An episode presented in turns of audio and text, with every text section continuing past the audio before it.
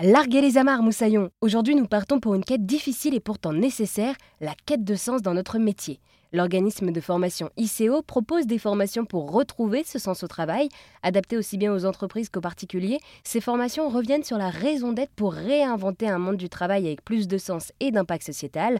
Par téléphone, je me suis entretenue avec Hélène Bonardel, qui est la capitaine de la communication, et ces formations durent plusieurs semaines, comme nous l'explique Hélène. Donc ça va être des cycles d'ateliers en fait. Ça va être des cycles d'ateliers avec des coachs du coup. Et donc on aime beaucoup travailler en collectif, donc que ce soit pour les accompagnements des particuliers comme pour les entreprises. Ça va être avec voilà des, un petit groupe de personnes parce que ce, ce côté-là est assez puissant finalement de pouvoir faire émerger au sein d'un collectif les idées, avoir ce côté miroir, ce côté très motivant, émulation.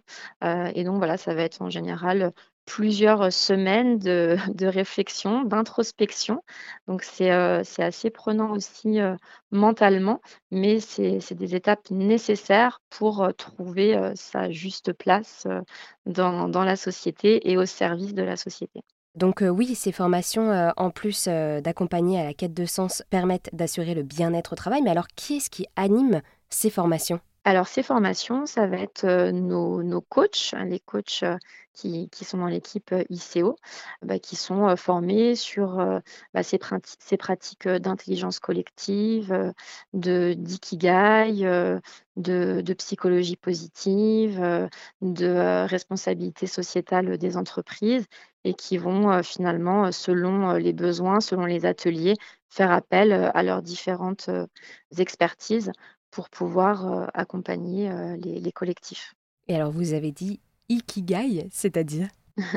Alors l'ikigai, c'est une méthode japonaise qui est assez ancienne et qui est utilisée pour faire émerger une raison d'être individuelle. L'ikigai, donc il y a quatre cercles.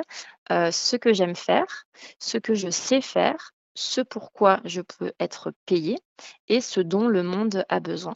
Et donc, quand on arrive à positionner à la fois ces quatre éléments, on arrive à une intersection de finalement un petit peu mon, job idéal, puisque je suis dans une zone où j'aime ce que je fais, je sais le faire, je suis rémunérée pour et ce dont le monde a besoin, je, je participe à quelque chose de plus grand que moi, qui, me, qui me tient à cœur, qui me tient aux tripes. Comment est-ce que vous faites aujourd'hui pour faire évoluer vos formations et vous adapter aux changements de la société?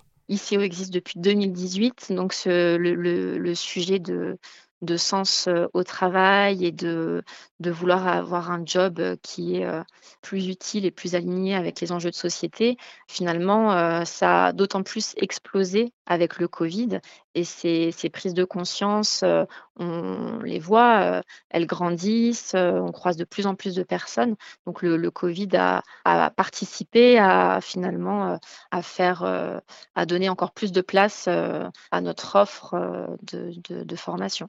Et alors euh, aujourd'hui, quelles sont donc euh, les volontés des formations ICO eh ben, si je devais le résumer, c'est de permettre à chacun, chacune de déployer ses talents au service d'un monde plus durable. Eh bien, merci beaucoup Hélène. Il existe donc deux types de formations, l'une pour les entreprises et l'autre pour les particuliers. Avec ICO, ces formations sont donc au service de l'impact sociétal de l'entreprise.